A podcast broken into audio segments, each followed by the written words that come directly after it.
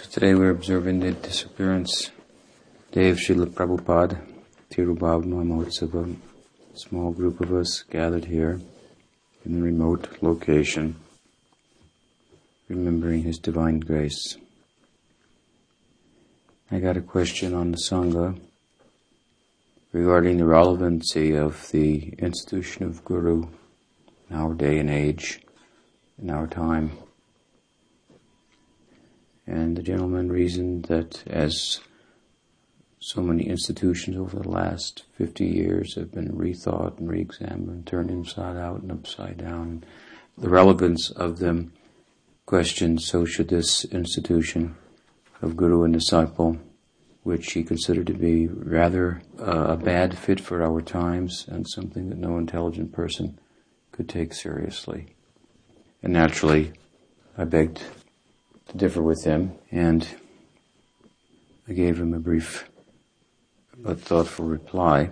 And in the reply, I cited a couple of paragraphs from a beautiful homage in praise of Bhaktisiddhanta Saraswati Thakur that was written by Srila Bhakti Rakshak Sridhar Dev Goswami Maharaj. It has been published in Harmonist magazine of Gaudiya Math and appeared many years later in the now famous book Shri Guru and His Grace, talks of Srila Sridhar Maharaj. And so, I'd like to read a little bit from that. So happens that in this same publication, a famous address of Srila Prabhupada's in glorification of his Prabhupada, Bhaktisiddhanta Saraswati Thakur, has also been published. Perhaps we can also read from that. But relevant to the Tirobhava, the disappearance, Srila has said something very nice in this book that I would like to read. And it was spoken to us at the time, just after the disappearance of Srila Prabhupada. So it's very relevant. In fact, one would be hard pressed to find something more profound that was spoken by anyone at the uh, time of the disappearance of Srila Prabhupada. As he himself said, Srila Prabhupada, after my departure for philosophy, see my godbrother B.R. Sridhar Maharaj of Navadvip. Student asks, after the disappearance of the spiritual master, how should the disciples continue the mission? Sridhar Maharaj replies, You must not neglect your conscience. You may go to fight as a soldier to save your country, or your people, or your honor. Your environment does not depend on your whim. It may appear extremely perplexing. You'll have to face that. However complex the battlefield may be, as a soldier, you will have to fight. Otherwise, you have no faith in your own cause. There may be disturbances. Rather, we say there should be. There may even be fighting amongst devotees. But we should not leave the preaching of Mahaprabhu, despite all differences. Disturbance must come because our most beloved Guru has withdrawn from amongst us. Such a great curse has been thrown on our heads. Should we like to live peacefully? In its wake, disturbances must come and we must undergo them. Still, we must remain sincere. We must face the difficulty in a proper way. It has come to train us to go in the right direction. What we received from our spiritual master, we understood only in a rough estimation. Now, things have come in such a way that we have to scrutinize ourselves in every position. We have to analyze ourselves. Atma-nikshepa. Self-analysis has begun. We are under trial. What we received from our spiritual master, in what way have we received it? Properly or only showingly? The time has come to purify us, to test whether we are real students, real disciples, or his disciples only in face and confession. What is the position of a real disciple? If we live in the society, what is the depth of our creed? In what attitude have we accepted his teachings? How deeply rooted is it within us? The fire has come to test whether we can stand. Is our acceptance real or is it a sham, an imitation? This fire will prove that. So we must not be afraid under any adverse circumstances. Krishna says in Bhagavad Gita, A happy Kshatriya hankers for battle, the battle you are facing. So a bad workman quarrels with his tools. Our karma has come to face us, to surround us, and we can't avoid it. These disturbances are a result of our own karma. They came from within us, so we must not quarrel. We must act properly in dealing with that. We have to scrutinize more accurately what we thought we understood. Everyone must ask himself, where am I? Where is my real need? And how much am I hankering for the real thing? All these things will be expressed and made public. So this is the real field of sadhana or practice. Our practice, our advancement, needs all these difficulties. Otherwise, we may not know what is progress, and we will become hypocrites and give the same adulterated thing to others. So, to purify us, it is necessary that so many disturbances come. And God has no error. He commands the environment. It is not our responsibility. The responsibility of the environment does not rest on us. Our responsibility is within our, ourselves alone. The environment is in the hands of the Lord. He has not done any wrong to me. If I am sincere, then I have to adjust myself with this environment and put my faith before Him. By our stand in any circumstance in the battle, our patriotism will be put to test. We will be tested to see whether we are real soldiers or not. Anything may come, but we will have to face that. I must not forget my Lord, my Guru, my Gauranga, my Radha Govinda under any circumstances. Under all unfavorable circumstances, I must stand with my head erect and say, yes, I'm the servant of that clan, that sampradaya. Everyone may leave me, but I shall stand alone. With this attitude, we must march on, whatever the circumstances may be. Then the recognition may come in my favor that, yes, under such trying circumstances, he is still there our superiors will be pleased with us. We must analyze ourselves. How much are we selfish? To what percent? Are unwanted bad habits, anarthas, still present within our hearts? How much are the impurities of karma and gyan, mental desires, and other filthy things mixed with the real faith? That must come out. That must be eliminated in different ways. If we want real good, no one can hinder us. With this spirit we must move, and then we will be able to understand what is what. So these are very good practical advice given at the time. And so the disappearance of Srila Prabhupada, as disconcerting as that was, what Maharaj is saying, we have to say that it came for the good of everyone, to test them, to give them a chance to grow, to make progress. So if we're never tested, then how can we know if we've made any advancement, any progress? These things, the appearance of the Guru in our life, his disappearance, is not under our control. This is all the arrangement of the Supreme Lord. Without the dispensation of Godhead extending himself to us in the form of Sri Guru, it is not possible for us to understand him properly. This is foundational to the bhakti tradition. Sridhar Maharaj said it nicely in the offering I want to read some of that I quoted in responding to this gentleman who questioned the value of Guru in today's society.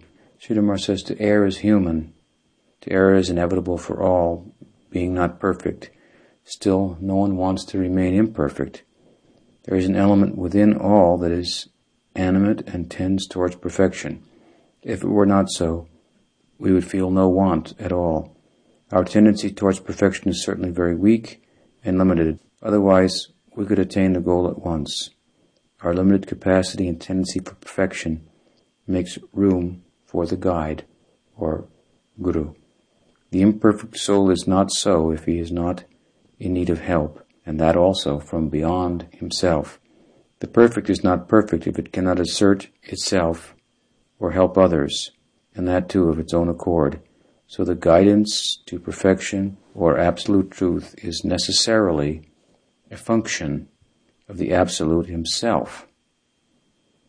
And the divine agent through whom this function manifests is Sri Guru, or the divine guide. So Sridhar Maharaj is explaining that the very nature of the Godhead is such that the principle of Guru must be present within him. Guru Tattva. And manifests in our lives as an expression of His own perfect nature, bringing about our perfection in love. So we cannot do without this principle, and at the same time we're discussing the disappearance of Srila Prabhupada, or in principle the disappearance of the Guru. So, as Sridhar Maharaj said, the disappearance we cannot do without, so he appears in our life, but he disappears to bring us also, not to separate himself from us, but to bring us closer to him. And those who understand this and stand strong and firm in the trials and tribulations that come at such time, then they have an opportunity to connect with their spiritual master in a deeper way than they had previously. So we should read, therefore, the environment that surrounds the disappearance of Srila Prabhupada as favorable in spite of so many apparently unfavorable things that have come to pass. We have to sort all those things out and find find his good guidance as it is represented in another in another and in a substantial way and proceed. That is for the next generation. That is not only for the next generation but Sridhar Maharaj once told me in the absence of our Guru we have three choices. One become the teacher guide ourselves. Two, to follow such a person. Three, to get out of the way. Don't impede that person, in other words. So, the first is most difficult. The second is a noble path and devoid of envy. And the, the third is, is the least one could possibly do. Below that is unmentionable, not even a consideration. So, the disappearance of the spiritual masters is awkward, but seen philosophically, it is favorable, and therefore we celebrate the disappearance. It's a festival day. It's meant to be uh, joyful, inasmuch as any remembrance of the Lord and His devotees brings joy, although it, it may be the joy of separation, which is kind of a bitter sweet. Nonetheless, it calls our progress and is therefore favorable. And it is said, of course, that the Vaishnava disappearing here means appearing somewhere else and disappearing. He remains in sound in the form of his teachings and so forth.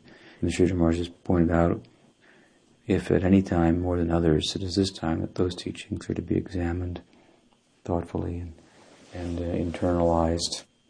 So it's important to think a little bit and discuss a little bit philosophically about such events. And all of us, not only those few that are gathered here, but all over the world, the whole international Vaishnava community has obviously been affected as much by Prabhupada's appearance in the world as a preacher as by his disappearance. And so this is a testimony to his greatness. We cannot say that about anybody in the Vaishnav world amongst the great sadhus, gurus, acharyas, and in, in the modern day as much as we can about Srila Prabhupada, that is speaking for the international community of Gaudiya Vaishnavas. So when we think of it like this appropriately, then there's no question of his greatness we can only be astounded at the extent of his influence. How many people have come in touch with Gaudiya Vaishnavism by his grace and are proceeding practices by his inspiration directly and indirectly. So it's no wonder that some of my God brothers and God sisters, particularly those who remain affiliated formally with his International Society for Krishna Consciousness want to put so much emphasis on him. And sometimes we question that emphasis because it may tend to border on fanaticism and sentiment that is devoid of deeper philosophical thinking. We have the two sides to his divine grace, bhakti and Vedanta. So the Vedanta is, the, is kind of the sobering side, and it's a little bit harsh. We used to say about Prabhupada, as he used to say, I believe about Bhaktisiddhanta Saraswati Thakur Prabhupada, that he was soft as a rose and what hard as a thunderbolt.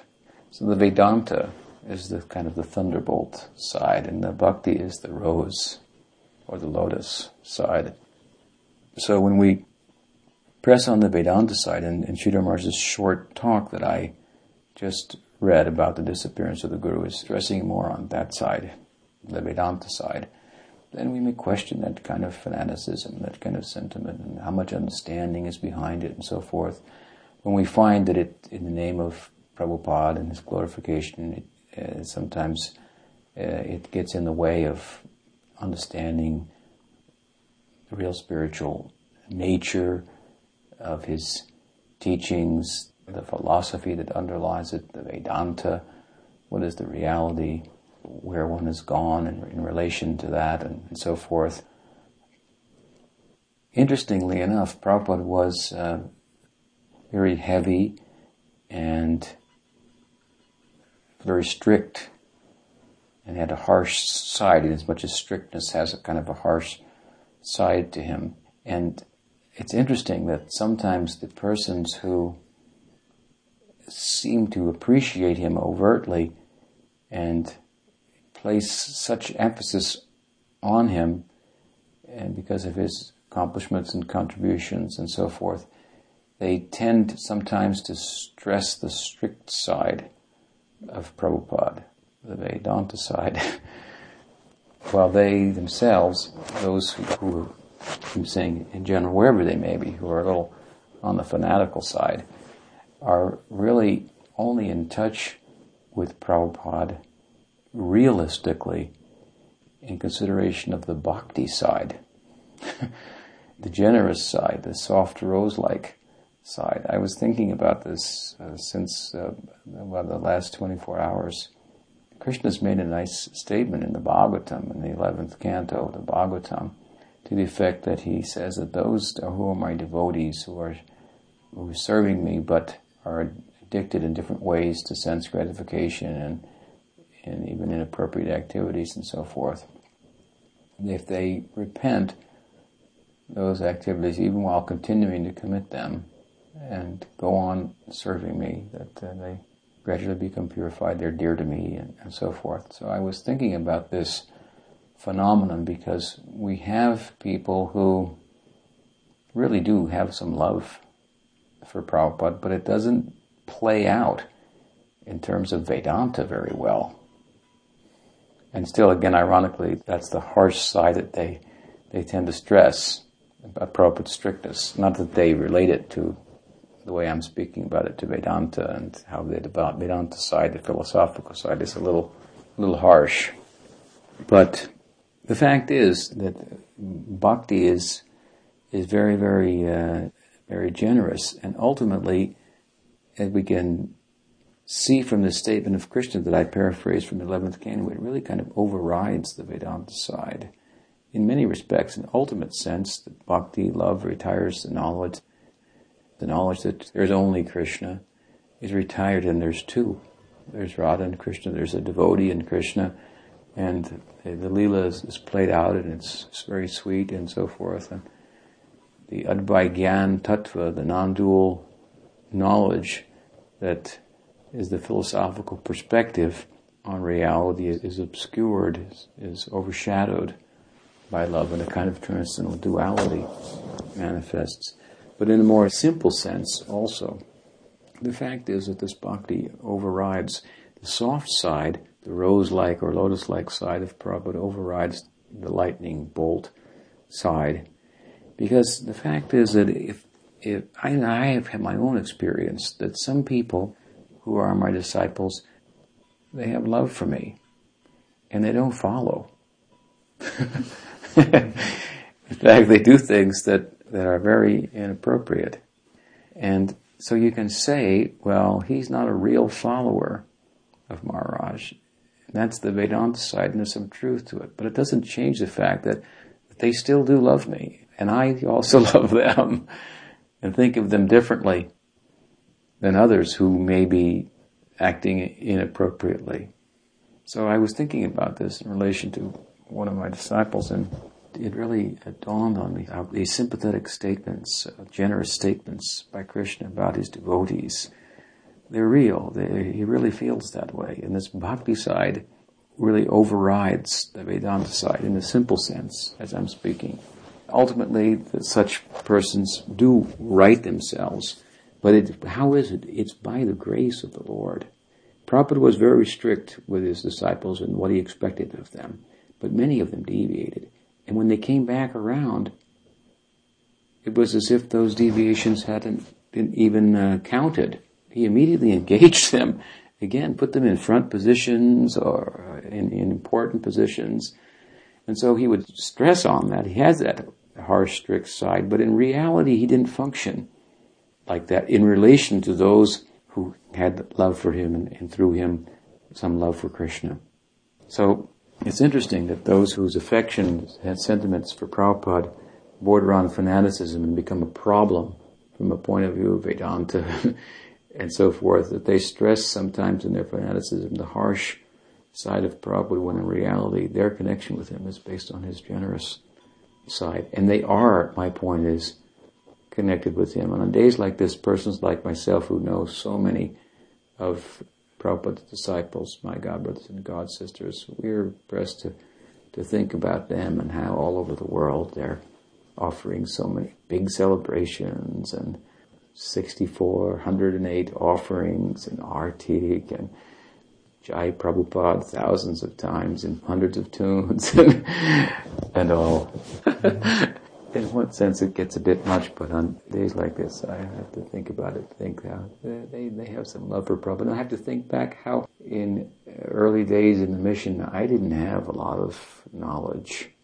Now I have quite a bit of knowledge by the grace of Prabhupada and Sridhar Maharaj interest in Gaudiya Vaishnavism that they created in me. So I have a fair amount of knowledge. I have to admit that. It's by their grace. That fellow who wrote me and questioned the value of the institution of Guru said that no intelligent person can take this seriously, but obviously he thinks I'm intelligent and he wants to engage in an intelligent dialogue with me, but he should know the intelligence that I have is based on a taste for Krishna consciousness that's been awakened within me by the grace of Prabhupada and Sridhar Maharaj that gives me the ability to think about things the way I do and come up with the logic that I do in defense of Gaudiya Vaishnavism and, and, and way of presenting it and so forth. So I'm a product of their mercy. What to speak of?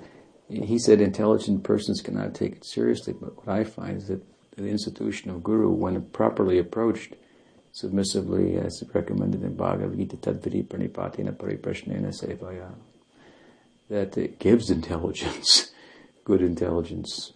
The last time I saw Srila Prabhupada in, in Vrindavan, about a month before he left, he told me, go back to the West. He patted me on the head and said, you're a very intelligent boy you go back to the West now and preach. So my intelligence actually comes from him, and that pat on the head, that kind of blessing, I can tell you, as it's said in some of the prayers of great devotees, that I'm simply made of my Guru's mercy. So if that person wants to engage in an intellectual dialogue and discussion with me, then he has to understand where my intelligence has come from. So what to speak of his statement being questionable, whether intelligent people will be interested I'm saying this makes people intelligent, this kind of uh, guru disciple relationship. So I can remember times before that pat on the head that I wasn't as intelligent and I wasn't as learned. And at the same time, I felt very confident in Prabhupada's company. I would feel very confident. I would come before the deity and say his name. And I thought, if I say this, I can't do anything wrong. He's that kind of person. We say that Chaitanya Mahaprabhu is Patita Pavan and Nityananda Prabhu is the extension of that friendly, kind nature of Mahaprabhu to the fallen.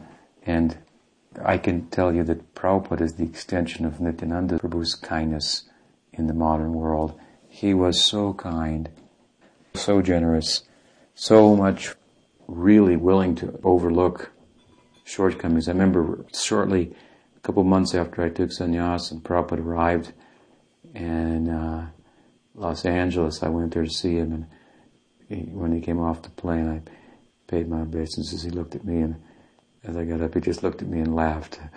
And I thought, I could understand he's laughing at me, but look at this guy, he's a sannyasi. it's really a joke, but what can I do? You know, that's Prabhupada thinking like that. He was, and I, am thinking, yes, what can, he's kind to me to consider me like this. But by all any other standards of Vedanta and so forth, it's a joke. This was his nature, his soft side, the bhakti side. That harshness was a front, just like Vedanta, it's like a front. Mahaprabhu was told by Ishwar Puri, don't study Vedanta. Chant Hare Krishna. Don't study Vedanta. It's a waste of time. Chant Hare Krishna. And of course, all the Vedantic underpinnings of bhakti, that foundation that the real bhakti manifests on, should come to manifest within us in time. But our only hope, really, to get the company of a generous person like Srila Prabhupada. And as I say, I used to go before the deity with great confidence, mention his name, and, and know if I made any mistake, in the procedures in my life, if I was chanting His name, then the Lord would overlook it go, oh, he's from that group. Okay. There's no problem. I remember once it was very, very important to Prabhupada to establish the Krishna Balaram temple in Vrindavan. It was a major, major ambition of his and it was, it was a great struggle to do that. And I myself and others in my group were in the field and we could feel Prabhupada's necessity to manifest that temple and we were selling books and the book money was going largely for that at that time. And so we were connected with that ambition of Srila Prabhupada's. And when the opening came, we were fortunate to be there. And it was such a triumph for Srila Prabhupada to establish Krishna Balaram in Vrindavan and then to offer the arti to Krishna Balaram. I was standing right in the front and uh, watching Prabhupada offer the arti and tears were just pouring out of my eyes like, uh, like, like rain in ecstasy of joy of Prabhupada's accomplishment. And I remember Vishakha Devi, my god sister, was a photographer. She was behind me. She said, uh, Tripurari, get out of the way, get out of the way. It's for preaching. She wanted to take a picture, and I was like blocking the camera. But I just didn't care at that time. It didn't even, it didn't even, I could hear her. I wasn't about to move. But somehow or other I moved by accident, I guess, and she got the picture. She credited me with moving, but my actual thought was, don't bother me right now. this is too wonderful of a moment, and I got my position right here in front to see this, to witness this. She got the picture, of course, as a famous picture of Prabhupada turning, turning with the fan, wide-eyed. So, anyway, at, at, that time, then he, every, evening, Prabhupada was coming with dignitaries, big politicians, through the, the temple room to see the artik. You go to the three altars of Gaura Krishna Balaram, and Radhashyam. So one night I arranged for myself and two of the men on my party to offer the artik, and it was a big affair because the artik paraphernalia was very opulent silver and had these big wicks that were about a foot long for the ghee lamps and all. And, and the whole artik was to be like choreographed.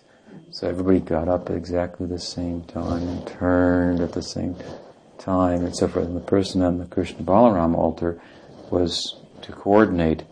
So one of my men on my party was offering the, the to Gaura Nitai and one of them, whom you know, Vaisheshika, Das was offering to Radhashyam Sundar and I was offering to Krishna Balaram. And these two, especially Vaisheshika, was just a young, young guy, young fellow. He, he joined me when he was 17. And I think he joined the Krishna consciousness when he was about 16. And so he was nervous as anything. I mean, he, he, didn't even, two of them, Suradas was the other one, they were reluctant to even go there, but I said, no, we've come to Vrindavan and we've helped the Prabhupada to do this. And Krishna and Balaram, they want to accept service from me, you should go up there and offer the artik. So, anyway, Vaishesheka was so nervous that he went out of sync and he offered the wrong thing at the wrong time. And, and he did it just when Prabhupada was there with the dignitaries at the Radhashyam Sundar altar. And it was a, it was a big fiasco in a sense. So Prabhupada went back to his room, insane, moved back to his room and then afterwards he asked, who was that offering the artik? Who were those devotees tonight? And then someone said, oh, that was one of Tripurari Maharaj's men. And they were, the, and they were met at that altar. Tripurari Maharaj and his men were there. And Prabhupada said, oh, all right then. All right. so he uh, was uh, very generous to me in particular and to everybody really. And so uh, today anyway I'm reminded of, of his generosity, Bhakti Vedanta, A.C. Bhaktivedanta Swami Prabhupada Sridhar Maharaj's words, again emphasizing the, the strictness. What have we learned? How much, how far have we gone? The test has come and who will be real disciple and who is not a real disciple. That side is there and it's important. We've stressed that. Perhaps I've stressed that more on occasions like this, but today I'm moved to stress the other side and appreciate all of my God brothers and God sisters and all of the grand disciples of Srila Prabhupada who have some sentiment for him, even if they don't have much learning, much knowledge, and much standing in Vedanta, in reality, in other words. They can be very frustrating, no doubt, but they have some love for Prabhupada, and you can be sure that that great personality, A.C. Bhaktivedanta Swami Prabhupada in the Nitya Lila, at Krishna's turning him to hear their prayers on this day and to overlook their faults. The whole nature of the Swarup Shakti is such that it's very, very, very generous. Vrindavan Dham is like a welfare state. Everything's provided. Said a blind mother calls her son Padmalochan, lotus-eyed out of her own blindness of love. So the Swarup Shakti is like this. Swarup Shakti overlooks our inherent defect. Inherently, spiritually, we're defective. We're prone to the condition we find ourselves in. Whereas the Swarup Shakti and the devotees that are manifestations of that Swarup Shakti that serve the Lord in His Leela and facilitate His playing out His will, His joy perpetually, they don't have the tendency as we do. They're souls and we're souls. One of the doctrines of Gaudiya Vaishnavism is that there are different kinds of souls. We're a particular kind of soul. Tatastha Shakti, Badajiv, Nitya-baddha. We have this tendency. They don't have that tendency. And when they become generous towards us to the full measure, then the Swarup Shakti takes over our life, like the Maya Shakti has taken over our life. And at that time, we can function in the spiritual world as if one of them. And so they overlook our inherent defect. Our position doesn't change. We still remain what we are. But our fullest potential is realized as a jiva in connection with the Swarup Shakti, and it's very, very generous we're able to fully participate in the Leela because of the generous nature of Swarup Shakti. So we're reminded today of Prabhupada's generous nature, and he was under a very powerful, moving influence of Krishna Swarup Shakti. Krishna Shakti minenahitaru pravartana, he said. You cannot propagate Krishna consciousness effectively without being empowered by Krishna Shakti. That means Swarup Shakti. That means Shuddha Sattva Visheshatma Prema Suryam Susamyabhak. He had Bhav, Sambit Hladini Shakti fully awakened in his heart. Only by that could he be affected as he was. And of course, his thrust under the influence of Nityananda Prabhu was a, was a wide scale dissemination. It's understood that, well, something has to fill in afterwards, and there has to be further development and the boiling of the milk, to use his own terminology. But the fact that uh, the boiling of the milk needs to be done, and there are many out and about who sing his name but don't really understand that much about Gaudiya Vaishnavism. It's not a discredit to him.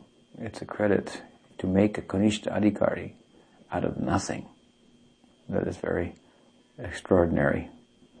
To awaken faith in so many people for bhakti. And it, it may be a simple faith, but it, it's still strong nonetheless. It's tender, komal, eh, in Kanishta Adhikari faith that we see mostly that he's awakened, but it's tender in the sense that it's that it's not tempered by knowledge, but it's not tender in the sense that it's weak and it may go away.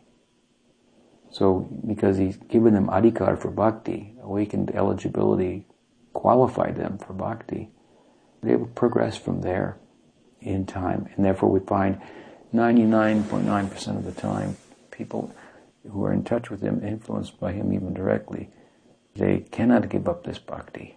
They cannot give up Chaitanya Mahaprabhu's mission. And even if they meet with arguments that they cannot defeat and so forth, they just become belligerent. and it may be frustrating in a sense, but they go on staying somehow or other connected to the path.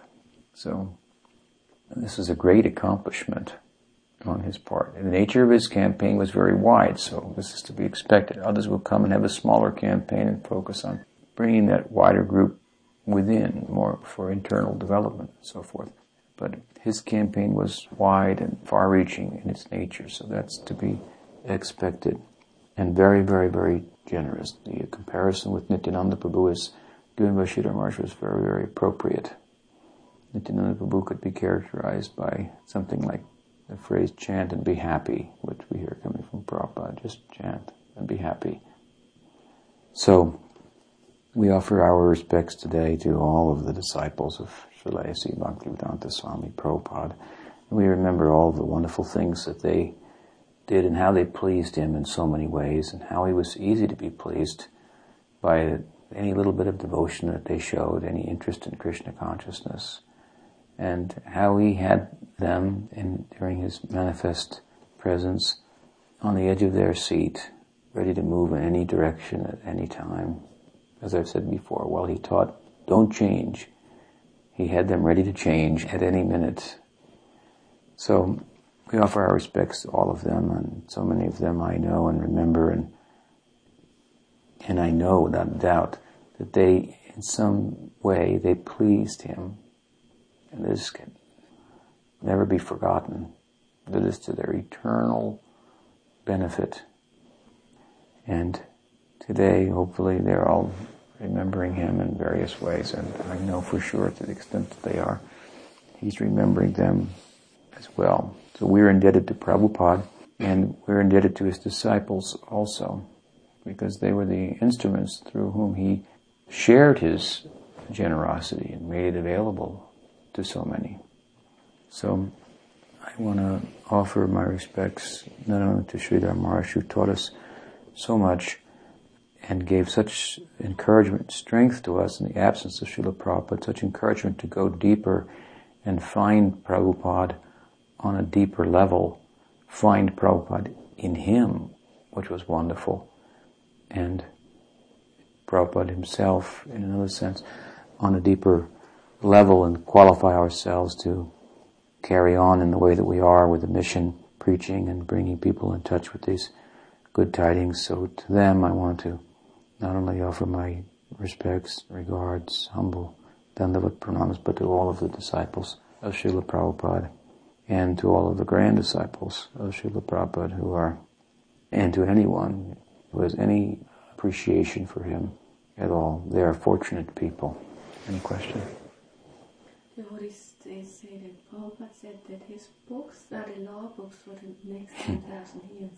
So what do you think about that? I think that Prabhupada said that. Probably not written anywhere.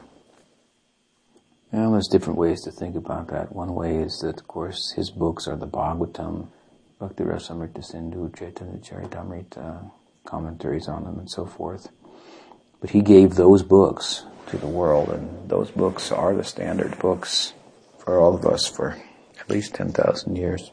But overall, I wouldn't take that very literally, as some people do. It doesn't mean that there should be no other books by any stretch of the imagination. The same person who said at some point, my books, yes, they would be the law books for the next 10,000 years. Also encouraged his disciples to write books and wanted other books translated that he didn't get a chance to. He had ambitions to translate other books, but the Lord could not bear his separation and didn't give him the time to do that. So I wouldn't take that statement very literally. It's something off the cuff that Prabhupada said, yes, my books will be the law books for the next 10,000 years. I mean, his books today are the, the best, if not only, translations in modern languages of Bhagavatam, Chaitanya Charitamrita by devotees, charges. Gita, there are a couple others, of course. His uh, summary study, Nectar of Devotion. Still today, these are standard textbooks. If you want to read these books in English, he made them available. So they're very important. They're core material. Anyway, I said a few words. And it just reflects uh, my feelings today of how inadequately we are able here in this humble setting to, to do justice to it. A day in which he is to be remembered and glorified and, and praised, and therefore we stress on his generous side.